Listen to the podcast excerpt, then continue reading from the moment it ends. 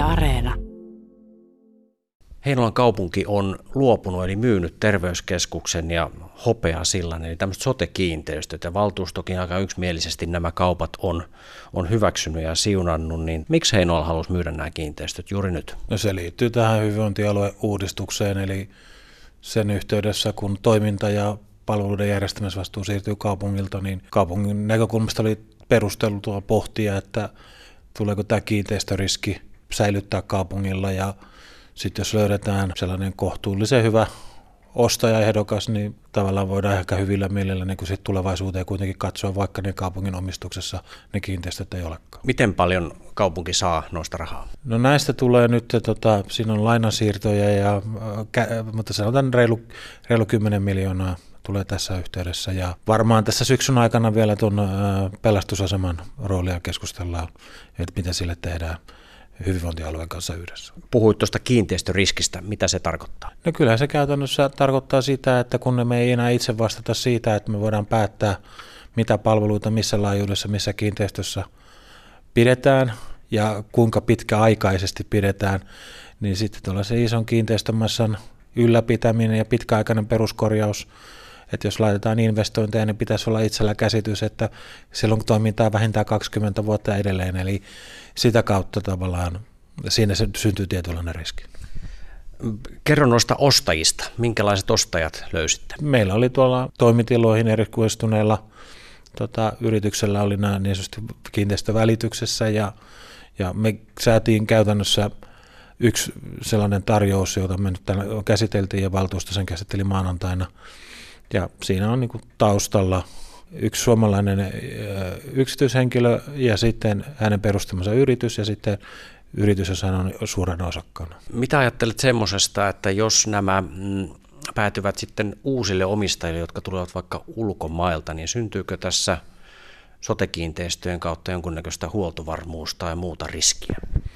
No, tämä on erittäin tärkeä huoli, jota ollaan pyritty niin kuin sopimusteknisesti niin kuin, ää, joltain osin ottaa huomioon. Sitten tietysti täytyy pitää mieli myöskin se, että nämä vuokratasot ja nämä, niin nämä on valtioneuvoston asetuksella säädelty että tota, se vuokrataso on se, mitä se sieltä on, että sitä saa mistään hatusta repiä.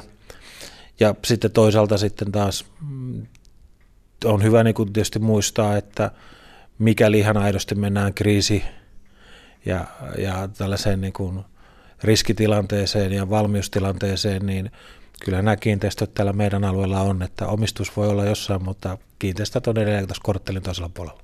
Eli Jari Parkkonen, onko niin, että on tavallaan suojattu sellainen riski, että nämä vuokratasot nousi sitä kautta soten tota, menot menisikin entistä enemmän kiinteistöihin eikä niitä saisi palveluihin?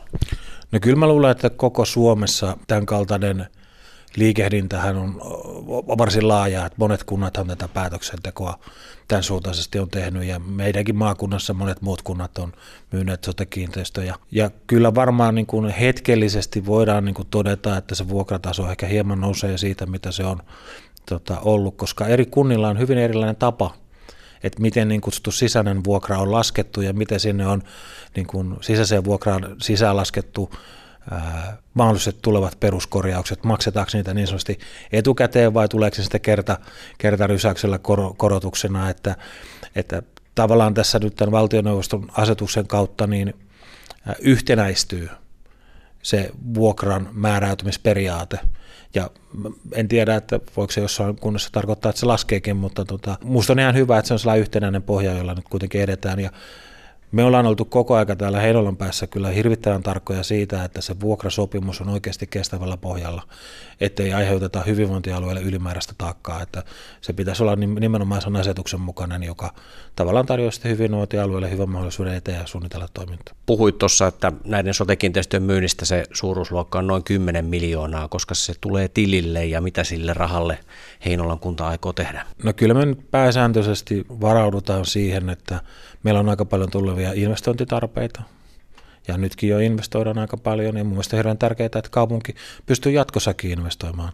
Ja se itse asiassa on yksi tämän sote-kiinteistöjen myynnin yksi tausta, että, että jos meillä on kiinteistö, jossa meillä on omaa toimintaa, niin jos me periaatteessa pystytään tasetta keventämään niiltä osin, niin me voidaan säilyttää se investointi mahdollisuus ja kyky kaikkeen muuhun tulevaan.